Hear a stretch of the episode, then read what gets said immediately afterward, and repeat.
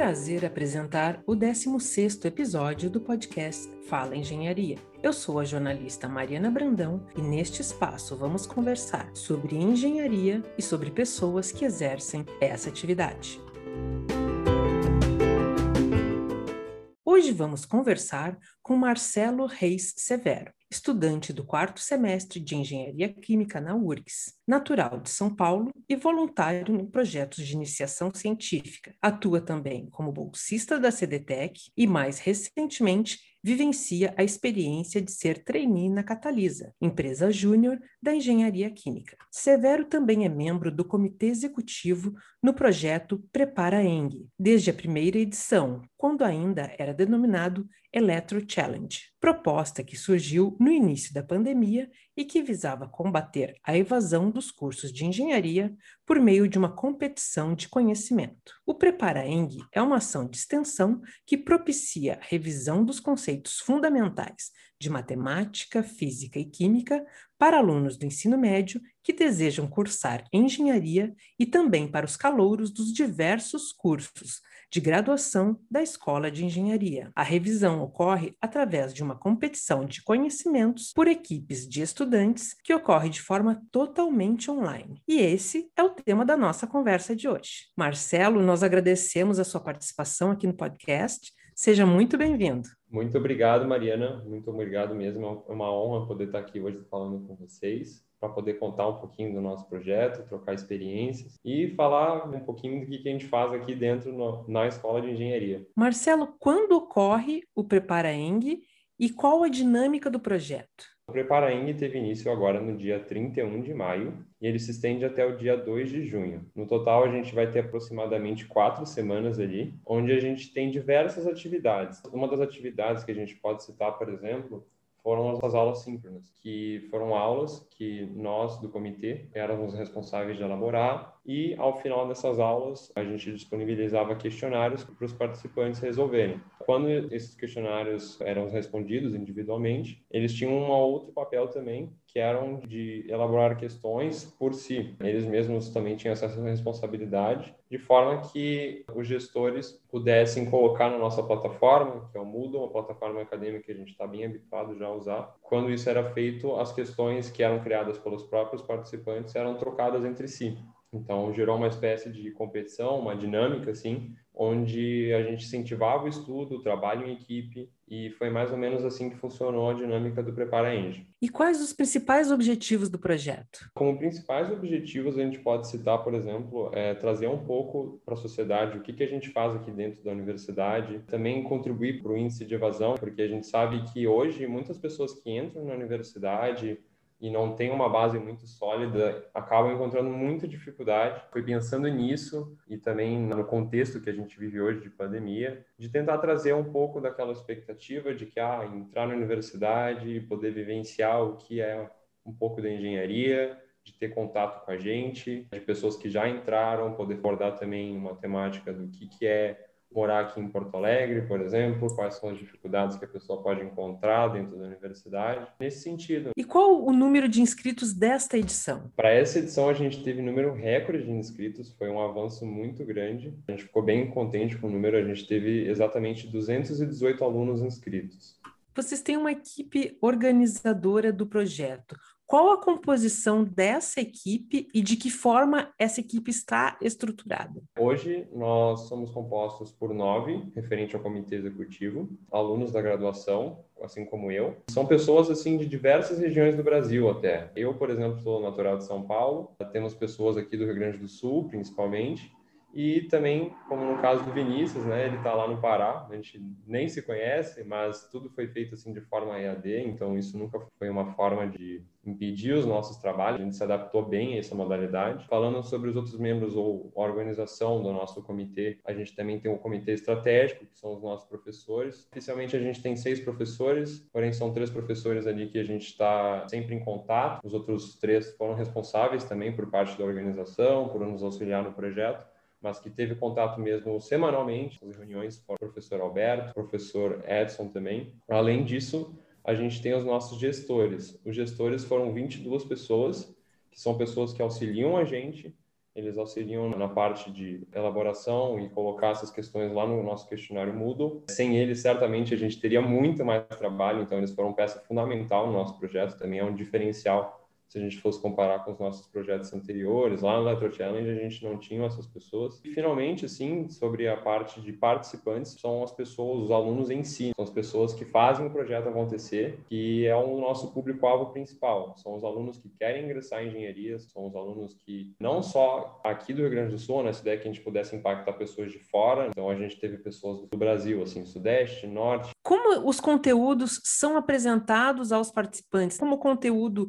fundamental fundamental de matemática, de química, de física, de que maneira vocês levam este material aos participantes? Bom, a gente leva esse material por meio de aulas síncronas, faz parte da dinâmica do nosso evento. Toda semana, durante duas vezes na semana, a gente tem as nossas aulas síncronas. No final dessas aulas, a gente tem os nossos questionários. Então, esses questionários são elaborados por nós, membros do comitê. Além disso, a gente tem questionários elaborados pelos próprios membros participantes do nosso projeto. A gente está sempre auxiliando esses alunos com os nossos questões, dúvidas gerais mas a principal finalidade ali são os gestores também, que são membros da URGS, que já estão ali no segundo, terceiro semestre, algumas pessoas até do sexto, a gente teve pessoas bem avançadas já que decidiram participar do nosso projeto, isso foi bem legal também. É um projeto que se completa, tá? é um projeto que todos estão se ajudando, é uma forma de aprendizado bem dinâmica. Além desses questionários, a gente também tem as nossas aulas extras, que nessa edição foi uma inovação que a gente trouxe de disponibilizar aulas gravadas no YouTube. A gente queria alcançar desde as pessoas que já tinham conhecimento sólido sobre determinado assunto aquela pessoa também que já tinha um pouco mais de dificuldade, então a gente botou ali conteúdos mais básicos, colocou alguns conteúdos um pouco mais elaborados também. Então a gente queria atingir todos esses níveis de forma todo mundo pudesse ser contribuído. Nós, do comitê, com o aprendizado dessas experiências, por exemplo, de elaborar aula. Para mim, por exemplo, foi uma novidade. Passada, a primeira edição do Prepara Eng, foi a primeira vez que eu participei dessas aulas síncronas. Essa é uma abordagem geral do que, que a gente faz. Além disso, a gente também tem os bate-papos. Os bate-papos são horas, são momentos extras, além Tá? Então, nosso projeto não é só aquilo de ter a aula em si, a gente oferece um pouco além disso, a gente oferece momentos também de descontração, que a gente pode se reunir como plataformas ali no Discord, todo mundo se reúne, conversa e, de fato, fala ali o que, que é vivenciar a engenharia, como que é viver aqui em Porto Alegre, quais são as dificuldades, onde que a gente pode morar, quais são boas regiões, quais não são, qual ônibus, coisas assim, detalhes que a gente aborda que são muito importantes, pra, principalmente para pessoas que não conhecem ou que moram em outras regiões do Brasil e querem vir estudar aqui na URGS. Marcelo, e quais as habilidades desenvolvidas nos participantes ao final do projeto? São várias as habilidades, como eu disse, são várias experiências aqui que, que as pessoas trocam entre si. A gente pode citar algumas aqui, como a principal delas, trabalho em equipe, desenvolver, por exemplo, a ampliação da rede de contatos, vocês vão conhecer pessoas do Brasil inteiro, isso é muito importante. A gente também tem uma ideia de trazer a abordagem prática daquilo que a gente vê, então muitas vezes a gente tem pessoas, né? eu era um exemplo disso, de tipo, ah, a gente está lá no ensino médio e a gente está estudando algum conteúdo, não sabe muito por que, que a gente está vendo aquilo, então a ideia do nosso projeto era trazer um pouco isso, de trazer uma abordagem na prática, sempre tentar contextualizar quando a gente estava dando as aulas ali, explicando algum assunto específico, ó, oh, isso aqui, por exemplo, pode ser usado numa aplicação de engenharia, ou trazer um problema assim contextualizado numa um problema de engenharia, outros assuntos assim que ou habilidades que a gente desenvolveu foi a criatividade também. Os participantes tinham que usar da criatividade para criar as questões que eles estavam elaborando. Isso foi muito importante, foi peça fundamental, entre muitas outras assim habilidades que foram desenvolvidas no projeto. Nas edições anteriores, vocês tiveram algum tipo de feedback desses participantes? Sim, os feedbacks que a gente teve foram muito positivos, lá desde as nossas primeiras edições no Electro Challenge. De forma geral, a gente teve também resultados importantes com tudo isso e nos incentivaram sempre a ver o que, que foi positivo, ver o que, que dava para melhorar. Por exemplo, eu posso citar lá no Electro Challenge, a gente teve uma situação em que a gente viu que se a gente tivesse pessoas, que no caso são os nossos gestores hoje, nos auxiliando, quem sabe a gente pudesse ampliar isso ainda mais, pudesse escalonar o que a gente fez num grupo pequeno, que era somente composto por nós, comissão executiva, para depois ampliar isso para um intermediário, que seriam os gestores. A partir disso, a gente conseguiu ampliar bastante aquilo que a gente fazia, a gente vê como resultados positivos que as pessoas gostaram muito do nosso projeto, eles se sentiram mais motivados. Alguns queriam, continuaram querendo cursar engenharia, outros nem tanto. Isso é normal, isso é comum, isso acontece. A ideia também do nosso projeto era que a gente pudesse trazer isso, essa ideia assim, ah, será que vale a pena? Será que não vale? Trazer um pouco desse contato, trazer um pouco do contato do que é cursar engenharia e estar tá aqui dentro. Então, de forma geral, eu diria que Sim, os resultados foram muito positivos na primeira, na segunda edição. Teve uma abertura muito bacana. Começaram nesses últimos dias os nossos primeiros eventos da Liga das Aulas Síncronas. Tem bastante coisa acontecendo, foi muito aprendizado, tudo serviu assim feedbacks para a gente sempre estar tá melhorando. Então, diria que sim, foram de forma geral, foram resultados muito positivos que a gente teve. Marcelo, você participou do projeto desde a primeira edição. O que te motivou a participar e quais os reflexos positivos dessa experiência na sua trajetória dentro da universidade? Quando eu decidi participar do projeto e quando eu decidi entrar na URGS, eu vim com uma ambição de procurar novas oportunidades, de quem sabe começar algo relacionado à iniciação científica, na verdade, o contexto de tudo isso quando eu comecei, me envolvi no Electro Challenge. E foi como uma oportunidade que o professor Edson me deu. Era um dos nossos professores na disciplina de Introdução à Engenharia Química, que foi justamente naquela primeira semana de aula. No final da aula, eu peguei e falei, professor, eu estou procurando alguma coisa relacionada à iniciação científica, algo do tipo. É, ok, vamos se reunir na semana seguinte. Porém, naquela época, a semana seguinte não começou porque já era pandemia. Então, quando isso aconteceu, ele falou para mim que a gente ia avaliar e se eu tivesse perfil naquela época para participar do projeto que ele estava envolvido, que era relacionado à parte de programação, eu iria me envolver ou não. Quando ele, a gente fez esse primeiro contato e a gente discutiu se seria válido, se eu poderia começar com ele essa parte de programação ou não, ele avaliou que seria melhor eu começar com um projeto novo que estava iniciando, que seria o Electro Challenge. Então, com isso, quando ele me deu essa oportunidade, eu de fato, assim, de cara, eu já peguei. Isso deu um pouco de mim, assim, de querer pegar as oportunidades que aparecem. Então, de fato, eu aceitei. No começo ali eu já peguei essa oportunidade. E daí a gente começou nossos trabalhos já naquela época.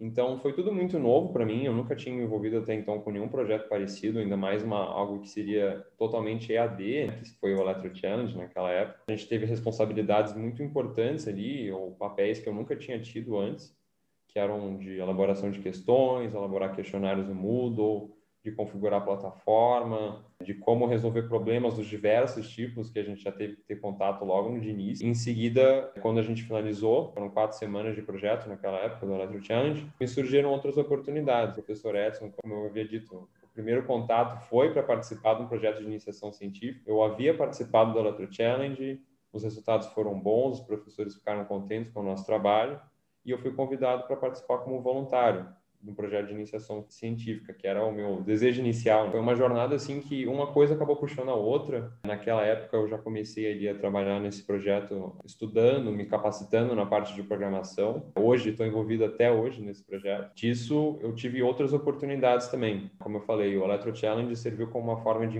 impulsionar para outros projetos que me fizeram assim, me, me capacitaram para estar onde assim onde eu estou com as atividades que eu realizo hoje, que são elas, por exemplo, a, como parte do comitê do, do Prepara Eng, também estou envolvido num projeto de iniciação científica como voluntário, como tava, ainda estou envolvido né, nessa parte de programação, também estou envolvido nessa parte da CDTEC, que também é relacionada a aplicativo, programação, como havia mencionado.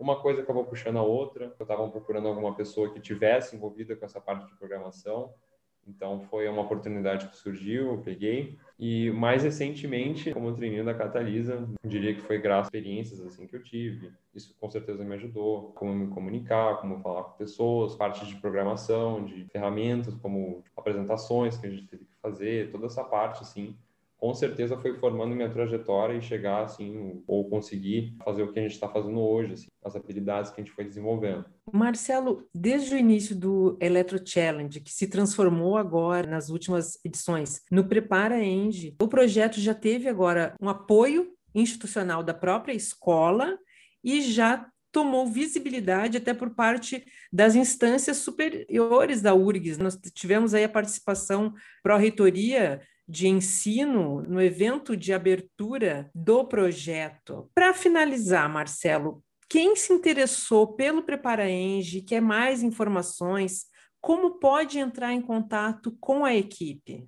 O Prepara Eng tem uma página próprio Instagram. A gente tem o nosso Instagram, a gente está com uma página no Facebook também. Eles podem estar procurando a gente. Além de todo membro do comitê executivo, que sou eu, os outros membros do Jonathan, são outras pessoas que a gente está sempre super aberto assim para conversar, para passar mais informações. Também temos hoje os gestores que com certeza vão carregar experiências, vão poder passar informações. Todas as pessoas que estão participando do projeto vão estar acompanhando ou até mesmo os alunos, ex-alunos que com certeza vão carregar ou que vão entrar um dia na universidade, vão poder participar, que vão poder dizer que participaram do projeto e vão ter algo a dizer. Qualquer, qualquer uma dessas formas vai ser uma forma de entrar em contato com a gente ou tiver interesse no futuro de participar do projeto também, vai poder. Marcelo, tem o um e-mail de contato do projeto? Sim, sim, a gente tem um e-mail de contato, o nosso e-mail é preparaeng.urgs.br.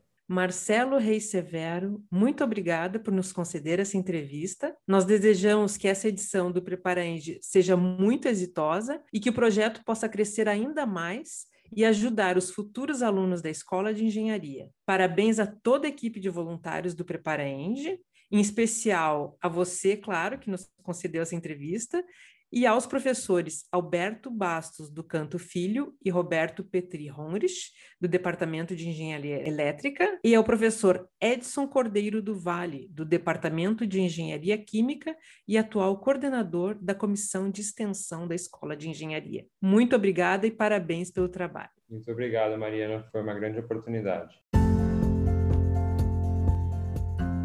Este projeto de comunicação é parte do Plano de Desenvolvimento Institucional PDI da Escola de Engenharia para o período 2020 a 2022. Acompanhe nossos episódios nas plataformas de áudio, pelo nosso site www.urgs.br barra podcast Fala Engenharia e pelo Lumina Podcast URGS. Muito obrigada pela sua companhia e até o próximo Fala Engenharia.